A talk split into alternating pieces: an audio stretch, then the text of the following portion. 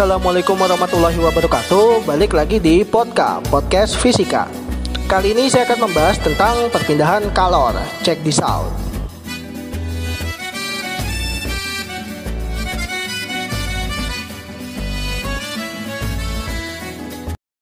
Kalor adalah salah satu bentuk energi, yaitu merupakan energi termal. Energi termal ini berbentuk energi kinetik atom atau molekul dalam suatu bahan. Apakah yang kalian rasakan saat berada di tengah lapangan jika ada terik matahari? Hmm, pastinya akan merasakan panas. Iyalah. Panas yang kalian rasakan tersebut merupakan bukti adanya rambatan energi dari matahari menuju bumi. Bukti ini juga menunjukkan bahwa selain dapat berubah bentuk, kalor juga dapat merambat ataupun berpindah. Pada sebuah benda, perpindahan kalor atau perambatan kalor dapat terjadi dari benda yang bersuhu tinggi ke benda yang bersuhu rendah. Sebelumnya Anda telah mempelajari bahwa kalor merupakan energi yang dapat berpindah dari benda yang bersuhu tinggi ke benda yang bersuhu rendah. Misalnya pada waktu masak air, kalor berpindah dari api ke panci lalu ke air. Pada waktu menyetrika, kalor berpindah dari setrika ke pakaian. Demikian juga pada waktu berjemur, badan Anda akan terasa hangat karena kalor berpindah dari matahari ke badan Anda. Ada tiga cara kalor berpindah dari satu benda ke benda lainnya, yaitu konduksi, konveksi, dan radiasi. Pertama, konduksi. Kalor dapat Anda rasakan dalam kehidupan sehari-hari. Misalnya, coba le- pegang leher Anda. Terasa hangat bukan? Kalau dingin, artinya Anda zombie. Hal ini menunjukkan bahwa kalor yang mengalir dari tangan Anda. Demikian juga sepotong sendok makan yang Anda bakar pada lilin api. Eh, maksudnya api lilin. Lama-kelamaan, tangan Anda akan merasakan hangat, dan berikutnya lama-kelamaan akhirnya panas. Peristiwa perpindahan kalor melalui suatu zat tanpa disertai dengan perpindahan partikel-partikelnya disebut dengan konduksi. Perpindahan kalor secara konduksi adalah perpindahan kalor melalui zat perantara di mana partikel-partikel zat perantara tersebut tidak berpindah. Perpindahan kalor dengan cara konduksi disebabkan karena partikel-partikel penyusun ujung zat yang bersentuhan dengan sumber kalor yang bergetar. Makin besarnya getaran, maka mak- energi kinetiknya juga makin besar. Energi kinetik yang besar menyebabkan partikel tersebut menyentuh partikel di dekatnya. Demikian seterusnya sampai akhirnya Anda merasakan panas. Ketika sebuah batang logam dipanaskan pada salah satu ujungnya, atau sebuah sendok logam diletakkan di dalam secangkir kopi yang panas, beberapa saat kemudian ujung yang kita pegang pastinya akan menjadi panas, walaupun tidak bersentuhan secara langsung dengan sumber panas. Dalam hal ini kita katakan bahwa kalor dihantarkan dari ujung yang panas ke ujung lain yang lebih dingin. Konduksi atau hantaran kalor pada banyak materi dapat digunakan sebagai dapat digambarkan sebagai hasil tumbukan molekul-molekul. Sementara satu ujung benda dipanaskan, molekul-molekul di tempat itu bergerak lebih cepat. Sementara itu, tumbukan dengan molekul-molekul yang langsung berdekatan lebih lambat. Mereka mentransfer sebagian energi ke molekul-molekul lain yang lajunya kemudian bertambah. Molekul-molekul ini kemudian juga mentransfer sebagian energi mereka dengan molekul-molekul lain sepanjang benda tersebut. Dengan demikian, energi gerak termal ditransfer oleh tumbukan molekul sepanjang benda. Hal inilah yang mengakibatkan terjadinya konduksi. Konduksi atau hantaran kalor hanya terjadi bila ada perbedaan suhu. Berdasarkan eksperimen menunjukkan bahwa kecepatan hantaran kalor melalui benda sebanding dengan perbedaan suhu antara ujung-ujungnya. Ada zat yang daya hantar panasnya baik. Ada pula zat yang daya hantar panasnya buruk. Berdasarkan daya hantar panasnya, maka zat dapat dikelompokkan menjadi dua, yaitu konduktor dan isolator. Konduktor, zat yang dapat menghantarkan panas dengan baik, contohnya tembaga, aluminium, besi, dan baja. Sedangkan isolator merupakan zat yang kurang baik menghantarkan panas. Contohnya kaca, karet, kayu, dan plastik. Kemampuan menghantarkan kalor logam dapat dijelaskan dengan menganggap adanya elektron-elektron bebas pada logam. Elektron bebas ialah elektron yang dengan mudah dapat pindah dari satu atom ke atom lainnya. Di tempat yang dipanaskan, energi elektron-elektron bertambah besar. Karena elektron bebas mudah pindah, pertambahan energi ini dengan cepat dapat dibawa ke tempat lain di dalam zat dan dapat diberikan ke elektron lain yang letaknya lebih jauh melalui tumbukan. Dengan cara ini, energi dapat berpindah lebih cepat. Pada perpindahan kalor secara konduksi, energi termal dipindahkan melalui interaksi antara atom-atom atau molekul walaupun atom-atom atau molekul-molekul tersebut tidak berpindah. Sebagai contoh, sebatang logam salah satu ujungnya dipanasi, sedang ujung yang lainnya dipegang. Maka lama-kelamaan, makin lama, makin panas, padahal ujung ini tidak berhubungan langsung dengan api.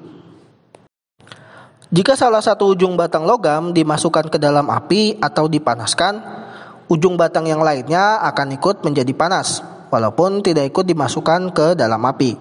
Hmm, mengapa demikian? Atom-atom di dalam zat padat yang dipanaskan tersebut akan bergetar dengan sangat kuat. Kemudian atom-atom tersebut akan memindahkan sebagian energi yang dimilikinya ke atom-atom tetangga terdekat yang ditumbuknya. Atom tetangga ini menumbuk atom tetangga lainnya dan seterusnya sehingga terjadi hantaran energi di dalam zat padat tersebut. Untuk bahan logam terdapat elektron-elektron yang dapat bergerak bebas yang juga ikut berperan dalam merambatkan energi tersebut. Perpindahan kalor yang tidak diikuti perpindahan massa ini disebut dengan konduksi. Dalam kehidupan sehari-hari, contoh peristiwa konduksi ini dapat Anda temukan pada saat Anda memasak makanan. Panci yang digunakan untuk memasak akan mendapatkan panas atau kalor di setiap bagiannya. Walaupun bagian panci yang terkena api hanyalah di bagian bawahnya, perambatan kalor secara konduksi ini juga terjadi pada sendok yang digunakan. Oleh karena itu, tangkai sendok penggorengan dilapisi dengan bahan yang tidak menghantarkan kalor seperti plastik ataupun kayu. Berikutnya, saya akan membahas konveksi. Perambatan kalor yang disertai perpindahan massa atau perpindahan partikel-partikel zat perantaranya disebut perpindahan kalor secara aliran atau konveksi. Rambatan kalor konveksi terjadi pada fluida atau zat alir, seperti pada zat cair, gas, atau udara.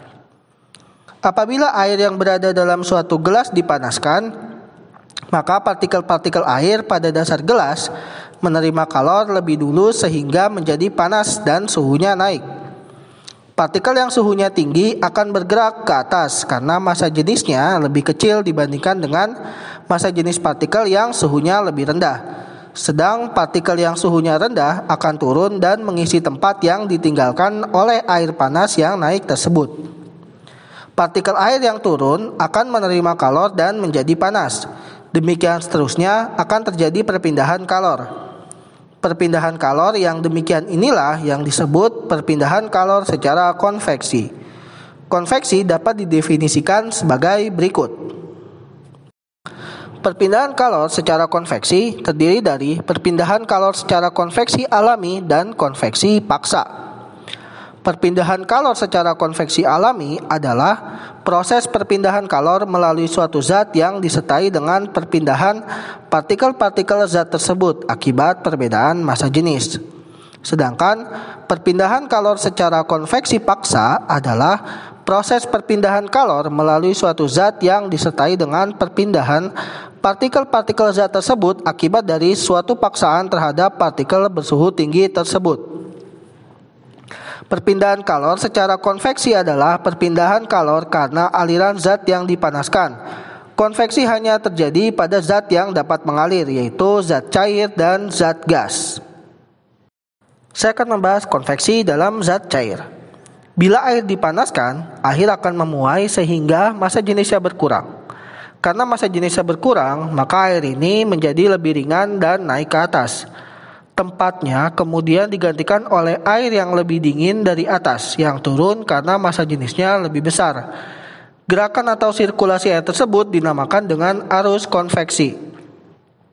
Penerapan konveksi kalor dalam air pada kehidupan sehari-hari. Pertama, pemanasan air dalam ketel. Pada saat kita memanaskan air dalam ketel, maka terjadi pemindahan kalor secara konduksi dan konveksi. Dua, sistem aliran panas. Di hotel-hotel besar, tiap kamar mandi biasanya disediakan keran air dingin dan keran air hangat. Air panas dialirkan dari tempat pemanasan dan penyimpanan air panas ke seluruh bangunan secara konveksi. Pada saat air dalam ketel dipanasi, maka air panas dalam ketel naik, mengisi tangki penyimpanan, dan air dingin dalam tangki penyimpanan turun ke ketel pemanasan, sehingga keseluruhan air dalam sistem menjadi panas. Jika keran A dibuka, air panas di bagian atas tangki penyimpanan keluar dan air dingin dari pusat persediaan air masuk ke tangki B melalui pipa dengan katup yang diatur oleh gerakan naik turunnya bola pelampung, sehingga jumlah air dalam sistem tetap. Demikian seterusnya sehingga air panas terus tersedia. Pipa C berfungsi untuk mengalirkan uap panas atau limpahan air yang terjadi karena pemanasan. Berikutnya, konveksi dalam udara. Arus konveksi pada udara atau gas terjadi ketika udara panas naik dan udara yang lebih dingin turun. Jika lilin dinyalakan, akan terjadi aliran udara panas dalam alat. Dengan menggunakan asap dari obat nyamuk yang dibakar, aliran udara dapat terlihat. Udara panas akan naik dan udara dingin akan turun. Penerapan konveksi kalor dalam udara pada kehidupan sehari-hari dapat dilihat pada terjadinya angin laut, angin darat, dan pembuatan cerobong asap pada tangki pabrik. Pertama, saya akan bahas angin laut. Pada siang hari, daratan lebih cepat panas daripada lautan. Akibatnya, udara di atas daratan naik dan kekosongan tersebut akan digantikan oleh udara yang lebih dingin dari atas laut yang bertiup ke darat, maka terjadilah angin laut. Berikutnya, angin darat. Pada malam hari, daratan lebih cepat dingin daripada lautan. Karena daratan lebih cepat melepaskan kalor, akibatnya udara panas di lautan naik sehingga kekosongan tersebut digantikan oleh udara yang lebih dingin dari atas daratan yang bertiup ke laut, maka terjadilah angin darat. Kemudian saya akan bahas tentang pembuatan cerobong asap pada tungku pabrik. Pada tungku pabrik biasanya dipasang cerobong asap agar selalu ada tarikan oleh udara ke atas. Sebelum ada pemanasan dalam tungku, massa jenis udara dalam cerobong dalam cerobong sama dengan massa jenis udara di luar cerobong. Sehingga setelah ada pemanasan, udara di dalam tungku memuai sehingga udara dari luar cerobong yang lebih dingin dan massa jenisnya lebih besar akan mendesak udara panas ke da- akan mendesak udara panas dalam cerobong ke atas. Semakin tinggi cerobong, semakin besar tarikannya. Sebab perbedaan massa jenis gas dalam cerobong dan massa jenis udara dari luar makin besar. Ketiga, radiasi. Pernahkah Anda berpikir bagaimana panas matahari sampai ke bumi? Anda ketahui bahwa di antara matahari dan bumi terdapat lapisan atmosfer yang sulit menghantarkan panas secara konduksi maupun konveksi. Selain itu, di antara matahari dan bumi juga terdapat ruang hampa yang tidak memungkinkan terjadinya perpindahan kalor. Dengan demikian, perpindahan kalor dari matahari sampai ke bumi tidak memerlukan perantara. Perpindahan kalor yang tidak memerlukan zat perantara disebut dengan radiasi. Perpindahan kalor secara konduksi dan konveksi memerlukan adanya materi sebagai medium untuk membawa kalor dari daerah yang lebih panas ke daerah yang lebih dingin. Akan tetapi, perpindahan kalor secara radiasi terjadi tanpa medium apapun. Semua kehidupan di dunia ini bergantung pada transfer energi dari matahari. Dan energi ini ditransfer ke bumi melalui ruang hampa. Bentuk transfer energi ini dalam bentuk kalor yang dinamakan dengan radiasi karena suhu matahari jauh lebih besar, yaitu enam ribu Kelvin daripada suhu permukaan bumi. Radiasi pada dasarnya terjadi, terdiri dari gelombang elektromagnetik. Radiasi dari matahari terdiri dari cahaya tampak ditambah panjang gelombang lainnya yang tidak bisa dilihat oleh mata. termasuk radiasi inframerah yang berperan dalam menghangatkan bumi. Dalam kehidupan sehari-hari, jika pada saat sinar matahari mengenai tubuh kita, maka kita akan merasakan panas atau artinya kita mendapatkan energi termal dari matahari. Matahari memancarkan energinya yang sampai ke bumi dalam bentuk pancaran cahaya. Pancaran cahaya inilah yang disebut dengan radiasi. Proses ketiga untuk transfer energi termal adalah radiasi dalam gelombang elektromagnetik. Gelombang elektromagnetik adalah gelombang yang dapat merambat tanpa memerlukan zat perantara. Hal inilah yang menyebabkan pancaran energi matahari dapat sampai ke bumi. Permukaan suatu benda dapat memancarkan dan menyerap energi. Permukaan suatu benda yang berwarna hitam lebih banyak menyerap dan memancarkan energi daripada permukaan benda yang berwarna putih. Pada tahun delapan belas tujuh puluh sembilan, laju perpindahan kalor termal yang dipancarkan secara radiasi oleh suatu benda secara empiris ditemukan oleh Joseph Stefan. Stefan menyatakan bahwa laju perpindahan kalor termal yang dipancarkan secara radiasi oleh suatu benda sebanding dengan luas benda dan pangkat empat suhu absolutnya. Demikian penjelasan saya tentang perpindahan kalor, baik konduksi, konveksi, dan radiasi. Semoga bermanfaat. Sekian, sampai bertemu di podcast selanjutnya. Wassalamualaikum warahmatullahi wabarakatuh.